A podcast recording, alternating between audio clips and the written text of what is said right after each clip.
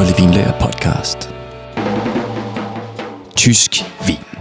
Det er højt elsket af vindrikkere over hele verden, og de vinprofessionelle de er altså også pjattet med det. Men de er nok mindre glade for at studere og lære om de regioner og det lovsystem, som står bag vinene.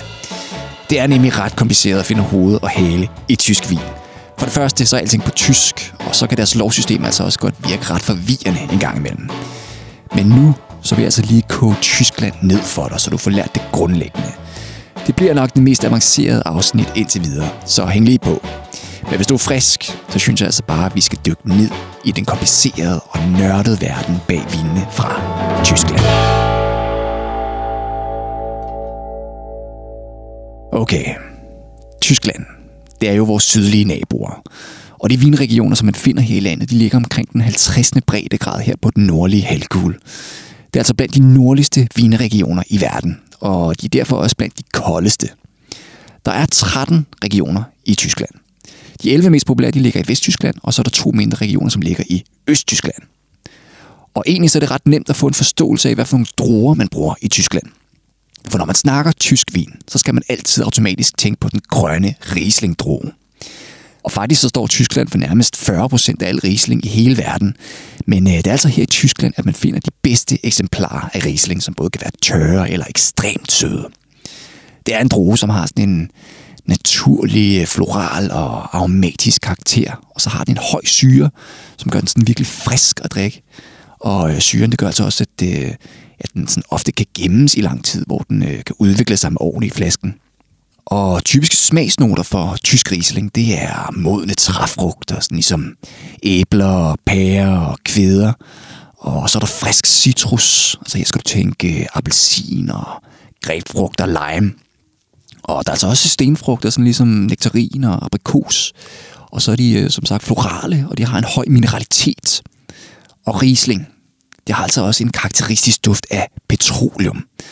Og nogen vil også kalde det for gummi eller benzin.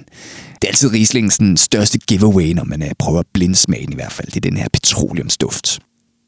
Så det er hvidvin, der bliver produceret mest af i øh, Tyskland. Men øh, det er ikke kun på Riesling, selvom det er den største succes.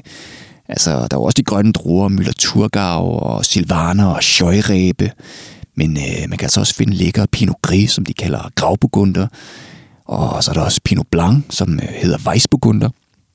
Men øh, Chardonnay og Sauvignon Blanc klarer sig altså også fint i Tyskland. Men øh, det er altså ret sjældent, at øh, man finder dem på det danske marked i hvert fald. Men man laver der også rødvin. Og her er det især Pinot Noir, som de er mest kendt for. Og i Tyskland, der hedder den Spätburgunder. Og de vin, man laver på den, de kan altså sagtens opnå en god modenhed og sådan en god robusthed med sådan en fyldig krop. Og Dornfelder, det er Tysklands næst mest plantede blodrue og den er tykskallet, og så har den sådan en mere mørk og fyldigere stil end Spätburgunder. Og øh, så ser man også øh, Lemberger, som øh, også kendes som øh, Blaufränkisch i, i Østrig. Det er sådan den tredje mest plantede øh, blå droge. Så det er i hvert fald de tre mest populære blå druer, altså Spätburgunder, Dornfelder og Lemberger. Men øh, lad os så lige se lidt på Tysklands vinlov. Det er altså her, at tingene begynder at blive rigtig komplicerede, så du skal nok lytte rigtig godt efter nu. For det er sådan, at efter 2. verdenskrig, der var tyske vinetiketter en ren rodbutik. Altså, der var alt for mange forskellige stilarter, og alt for mange bynavne, og alt for mange navne på vinmarker, som man kunne skrive på, øh, på etiketterne. Og det galt altså også for, for etiketterne på de mest skrællede vine. Det var så ikke længere kun de bedste vinmarker, som blev nævnt på etiketterne, ligesom man ser det i Bourgogne for eksempel. Men øh, i stedet så kunne hvilken som helst stykke ligegyldigt land bare skrives på flasken. Men i 1971, der fik Tyskland en ny vinlov, som skulle simplificere tingene. Altså blandt andet så kogte man øh, 30.000 enkeltmarker, som man i Tyskland kalder for Einzellagen, ned til omkring 2.700 enkeltmarker, eller Einzellagen, som det hedder. Og det gjorde man blandt andet ved at bestemme, at en enkelt mark ikke måtte være større end 5 hektar. Altså det sorterede jo naturligt nogen fra, men øh, ellers så udelukkede man altså også bare nogle af, af enkeltmarkerne, eller, og så smeltede man dem simpelthen bare sammen til sådan større kollektive vinmarker, som i dag kalder for gruslarken. Men der var bare et problem. For hvis du nu hiver to forskellige flasker tysk vin ned fra hylden, og på den ene, der står der for eksempel øh, Peaceport og Goldtröpfchen, og på den anden, der står der Peaceport og Michelsberg. Ved du så, hvad forskellen er på de to flasker? Altså begge vine kommer fra byen Peaceport i regionen Mosel.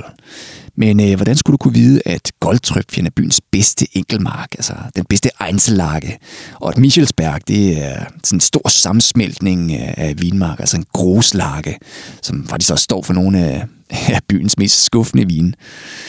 Altså det vil du ikke kunne vide, og øh, den har de heller ikke lige tænkt over, det de øh, lavede den her vinlov. For den her lov fra 1971, den følger nemlig ikke samme koncept som Bourgogne, som vi taler om i sidste afsnit. Altså, Bourgogne kan være kompliceret at forstå, også ligesom, ligesom Tyskland, men øh, på deres labels, der står der i det mindste på etiketten, om vin kommer fra en Premier Cru-mark eller en Grand Cru-mark. Men med loven fra 1971, der fik man også et nyt klassifikationssystem. Og det er altså blevet modificeret flere gange siden, så lad os selvfølgelig bare fokusere på, hvordan det ser ud nu. For det er sådan, at nederst på rangstigen i det her klassifikationssystem, der har man kategorien vejen, som tidligere hed tafelvejen, altså borvin.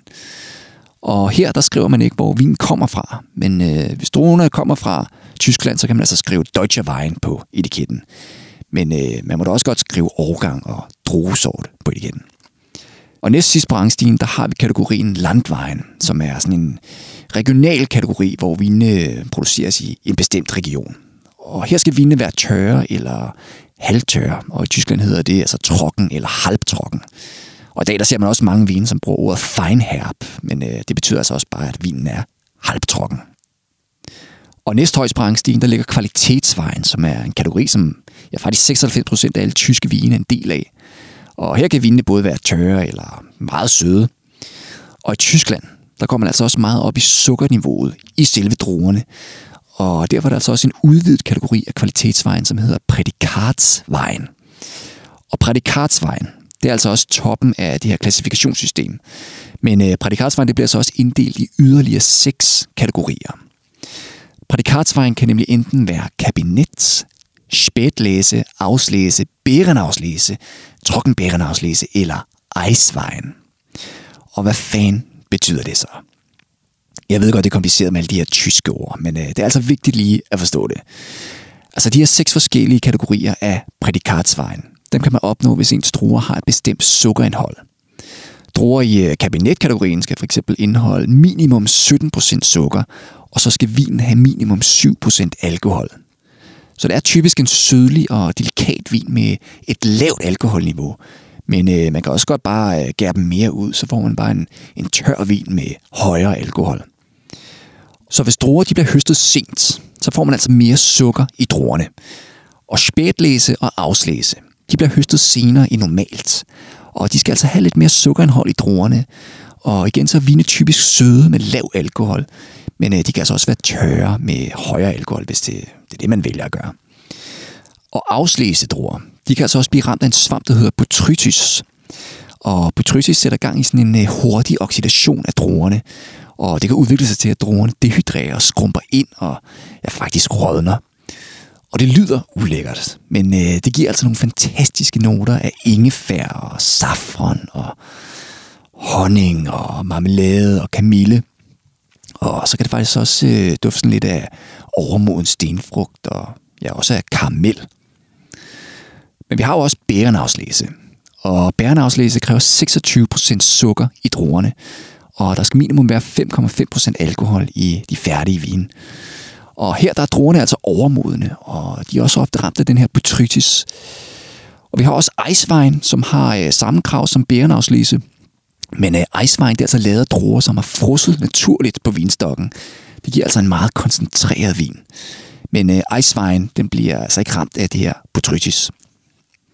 Og hvis man lavede tørre vin ud af bærenafslæse og Eiswein, så vil man altså komme op omkring de her 14,5 til 15% alkohol.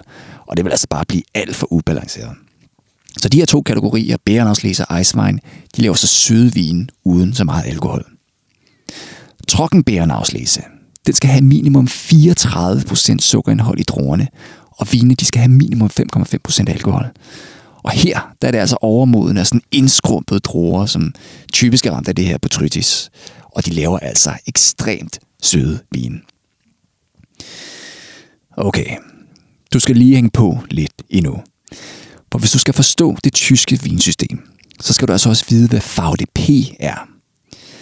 VDP det er nemlig en forening. Den hedder VDP, altså VDP, og det står for Verband Deutscher Prädikatsweingüter. Og mange af de største vinproducenter, de er altså en del af det her VDP, og der er omkring 200 medlemmer. Og i den her forening, der går man altså op i høj kvalitet. Og man går op i, at man kan smage, hvor vinene kommer fra. Så de gør så meget op i det her terroir, som det hedder. Og så bruger de altså også højkvalitetsdruesorter, som man sådan traditionelt set har dyrket i øh, de her 13 forskellige vinregioner. Og der er strengere krav til druernes modenhed, og man skal også have et lavere høstudbytte end det, som den officielle tyske lov tillader. Og for at være medlem, så skal man også følge VDP's version af et klassifikationssystem. Man må for eksempel ikke skrive gruslagen på etiketterne, ligesom i den officielle lov. Og gruslagen, det er jo de her øh, sådan store kollektive øh, sammensmeltninger af flere forskellige vinmarker, som har skabt stor forvirring øh, blandt øh, forbrugerne. Men du kan altid kende en VDP-vin, fordi den har et logo på flaskehalsens folie, som jeg forestiller en ørn med sådan en drueklase på brystet. Og hvis du får sådan en VDP-flaske i hånden, så kører de her vine altså med et andet klassifikationssystem end det officielle. Og her der er det altså inddelt i fire kategorier. Det her system, det er nemlig bygget op ligesom det, man finder i Bourgogne. Så nederst i hierarkiet, der har vi en regional kategori, som hedder Gudsvejen. Altså ligesom den øh, almindelige og sådan altomfattende Bourgogne-appellation, som vi snakkede om i sidste afsnit. Og her der vil der bare stå øh, regionens navn på etiketten, for eksempel Mosel. Og efter Gudsvejen, så finder man Ortsvejen, som øh, ligesom tilknytter sig til en by, ligesom øh, Chèvre Chambertin gør det i, øh, i Bourgogne. Og det er altså et øh, produkt af flere vinmarker i en enkelt by, og typisk vil der også stå byens navn på etiketten. Og nogle gange så skriver man også en jordtype på, for eksempel kalkstein, altså kalksten, eller blauen, øh, blauen schiefer, som betyder blå skifer, for eksempel. Og næst øverst på rangstien, der kommer Erste Lage, og det er ligesom VDP's version af Premier Cru. Så her er det altså enkeltmarker, der får Erste Lage status, og man kan altså kun bruge nogle helt specifikke druesorter, som passer sådan allerbedst til kvalitetsvin. Men altså, det kan altså være forskelligt fra region til region. Men ærstelakkevinen, de har typisk den by, som øh, druerne kommer fra på etiketten, som så efterfølges af vinmarken. Så det er det samme, som man ser i Bourgogne. Så der kan for eksempel stå øh, Iphøf og Kronsberg. Øh, og her er Iphøf så en by i regionen Franken, og Kronsberg er Erstelage marken. Og øverst oppe i hierarkiet, der har vi VDP's version af Grand Cru, som hedder Gruselage. Og det er så de allerbedste vinmarker, der får den her status. Og ligesom i Bourgogne, så skriver man altså kun vinmarken på etiketten. Det kan for eksempel være Goldtrøpfjen, eller Rodenberg, eller Hermans Høle for eksempel. Men man kan altså også lave prædikatsvejen i alle de her kategorier i klassifikationssystemet. Det er altså kabinet og spætlæse, afslæse osv. Men øh, de skal altså være søde i stilen. Man kan altså ikke skrive trokken på en tør spætlæse eller afslæse, hvis vinen altså kommer fra en VDP-producent. Så hvis man laver tør vin, så skriver man altså bare trokken uden noget prædikat. Og sådan er det for ærste Lage og så hele vejen ned af rangstigen. Men hvis du laver en tør gruselakkevin, så kan den samtidig kaldes for en gruseskeveks. Så gruseskeveks, det er altså en tør vin fra en gruselage vinmark. Så hvis man har en gruseskeveks vin, så kan man altså skrive to G'er på etiketten, og det står selvfølgelig for gruseskeveks. Men husk lige på, at VDP det er jo en forening, som kører med nogle andre regelsæt end dem fra den officielle vinlov fra 1971. Så hvis du ser VDP-logoet med ørnen med druerne på brystet, så følger de altså nogle andre regelsæt end de officielle. Men alligevel, så har VDP dog det mest overskuelige og mest logiske system. Så det var en lille hurtig gennemgang af vinlovene. Men øh, lad os lige hurtigt se på vinregionerne.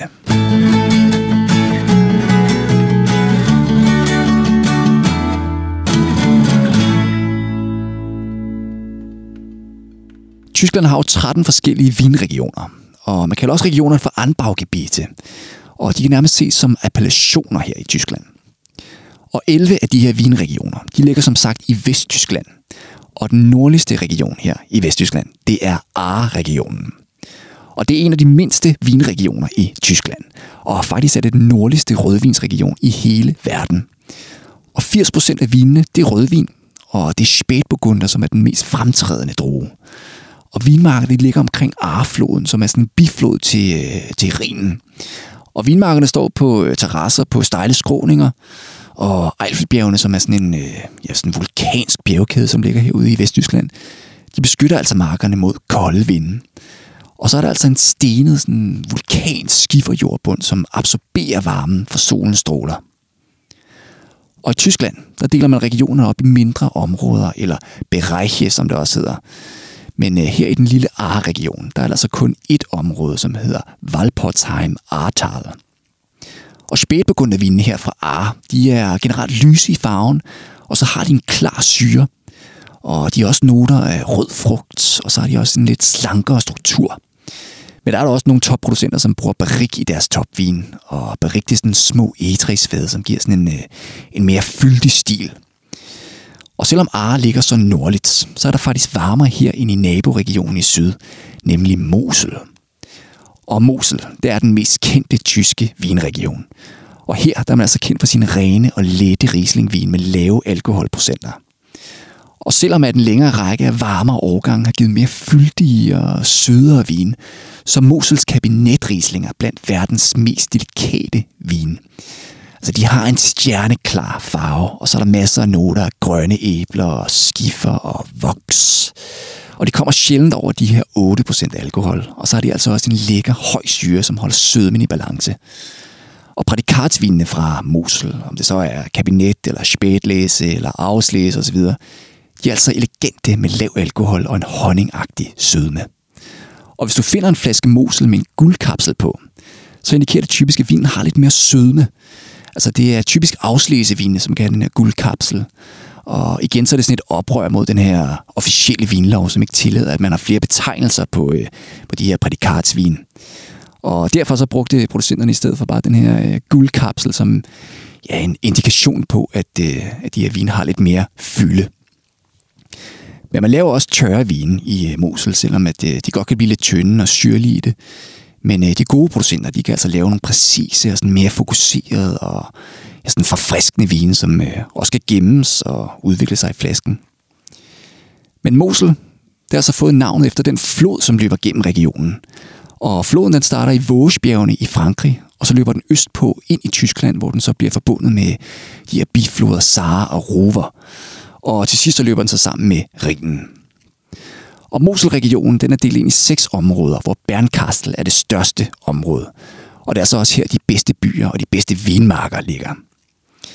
Og Mosel er kendt for sine meget stejle skiferskråninger, som ligger langs floden. Og floden den løber sådan gennem landskabet på sådan en meget zigzagget måde. Så de bedste vinmarker de ligger altså på de sydvendte skråninger, hvor man får allermest solskin.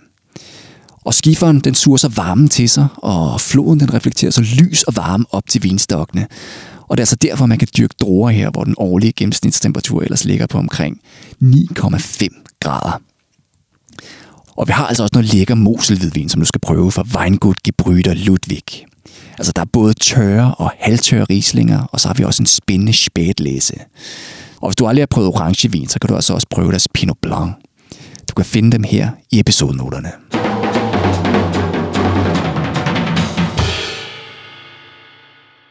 Langs Rhinen, der finder man regionen Rheingau, som også er en af de mindre regioner. Og her, der handler det også mest om Riesling. Og i Rheingau, der dyrkes den kun i et område, nemlig i Johannisberg. Og hjertet af Rheingau, det er faktisk bare en lang sydvendt skråning, som ligger langs den nordlige bred af Rhinen. Og skråningerne, de har ikke lige så dramatiske hældninger som i Mosel. Men øh, ligesom i Mosel, så giver Rhinen altså også varme til vinstokkene. Og jordbunden på skråningernes øverste vinmarker, de er domineret af skifer. Og længere nede, altså tættere på vandet, så bliver det sådan en blanding af ler og løs og sand og rød skifer. Og de her forskellige jordtyper, som man finder i Rheingau, som med det her gode mesoklima, det giver altså en mere kraftfuld rislingstil end i Mosel. Og vine, de har typisk en fyldigere krop, og så er de mere koncentreret, men øh, syren kan altså stadig være frisk. Over halvdelen af Riesling-vinene fra Rheingau, de er altså tørre i stilen. Og så er det altså også i Rheingau, at Faude P har udvalgt allerflest ærstelagemarker i forhold til de andre regioner. Og i den officielle tyske vinlov, der kan tørre Rheingau-vin på Riesling og Spätburgunder fra specifikke vinmarker, der kan de altså også skrive ærste vækst på deres flasker. Det minder om Faude P's gruse vækst, men her er det altså kun i Rheingau, at man kan bruge det. Og ved siden af Rheingau langs Rhinen, der finder man også regionen Mittelrhein, hvor ja, drogdyrkning minder om den, der er i Mosel med sådan stejle skiferskråninger langs floden, som er beplantet med Riesling. Her der er de fleste vine dog enten trokken eller halvtrokken. Og hvis vi kigger lige syd for Rheingau, på den anden side af Rhinen, så finder man Rheinhessen. Og det er en region, som er omringet af Rhinen i nord og øst, og i vest der grænser den op til regionen Nahe, og i syd der grænser det op til regionen Pfalz. Og Rheinhessen, det er den region, som har allerflest hektar med vinmarker. Og historisk set så har store dele af vinene fra Rheinhessen været dårlig kvalitet, fordi øh, den noget ukomplekse Müller-Thurgau-droge, den har altså domineret regionen i mange år. Og Müller-Thurgau, det er sådan en krydsning, som øh, blev skabt for at kunne få højere høstudbytter i Tyskland. Og Tyskland er jo ikke særlig velegnet til at dyrke kvalitetsvindruer, så øh, man skulle altså bruge nogle mere hårdføre sorter, som var designet til det her kolde klima. Og Müller Thurgau, den står altså også bag Liebfraumilch, som de fleste nok kender. Det er den her ekstremt billige og kønsløse vin, som gav Tyskland et dårligt ry verden over.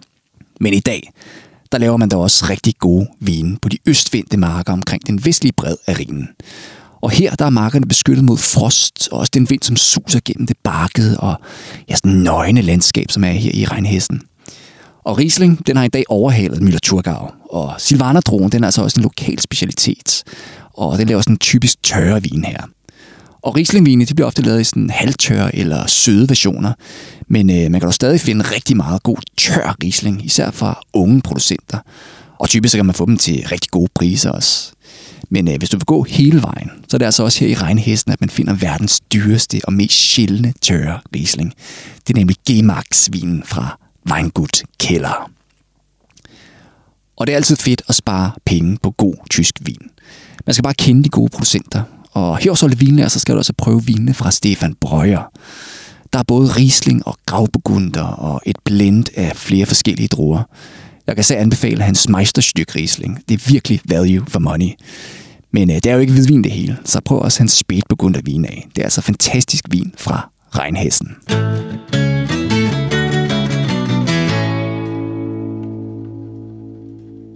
Syd for Rheinhessen, der ligger regionen Pfalz. Og det er en af de varmeste vinregioner i Tyskland. Og her der er klimaet altså solrigt og tørt. Og så er der også en meget sådan kompleks sammensætning af jordtyper.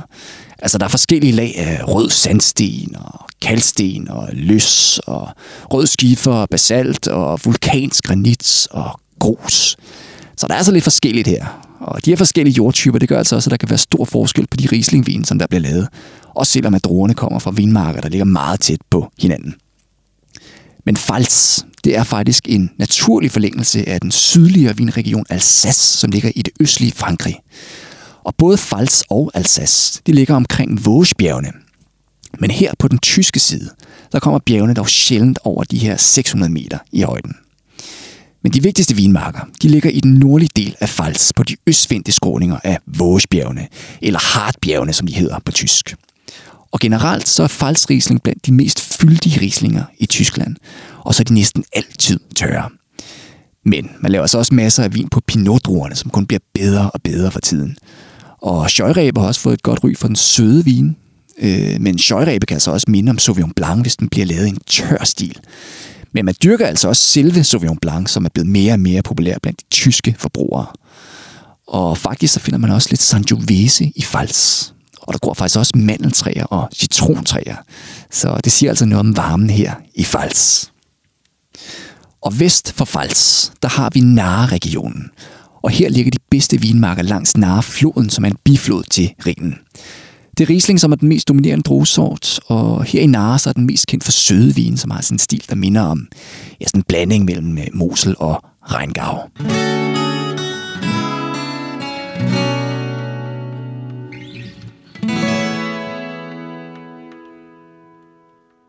Lad os så kigge på Frankenregionen, som ligger omkring Mainfloden i det mere centrale Sydtyskland her omkring grænsen til Bayern. Og Franken er faktisk mest kendt for sin ølproduktion, men øh, de kan altså også lave gode vine, som næsten altid er tørre. Og de bliver især lavet på Silvanerdrogen, som her i Franken giver nogle sådan røde og fyldige og mineralske hvidvin. Så Silvanerdrogen den fungerer altså fint her i det kolde klima, hvor Riesling ellers er svært ved at modne. Men øh, der begynder dog alligevel at dukke nogle enkelte grusiske vækstrislinger op rundt omkring, og der er også nogle gode eksempler på øh, spætburgunder.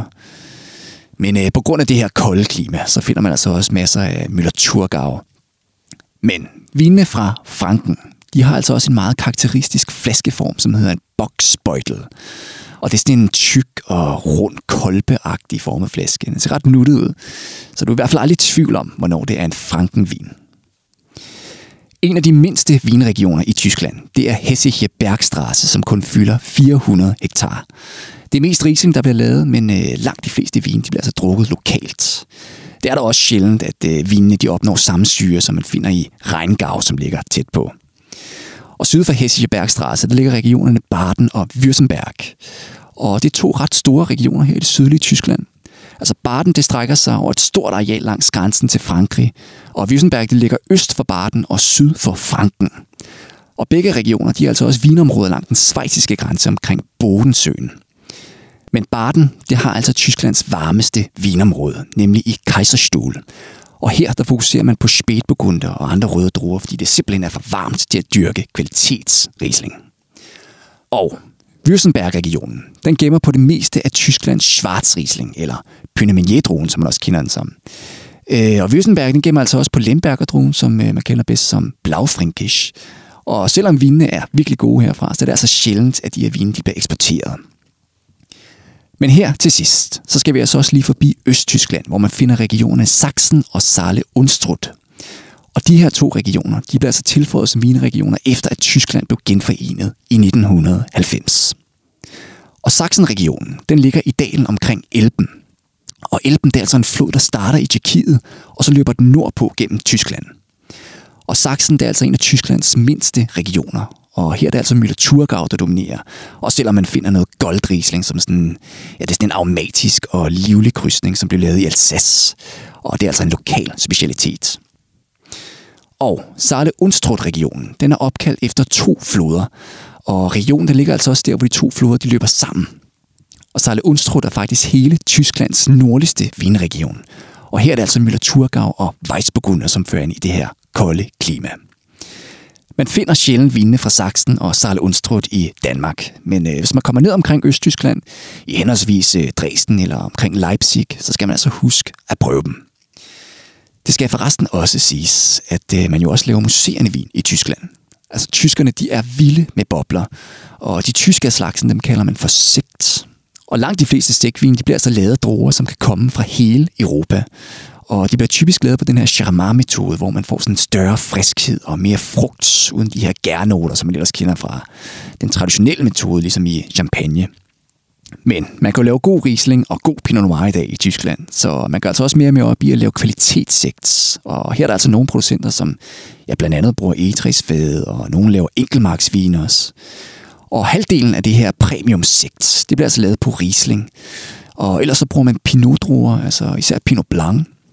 Men øh, ellers så ser man altså også premium sigt lavet på de aromatiske druesorter som Scheurebe og Gewürztraminer.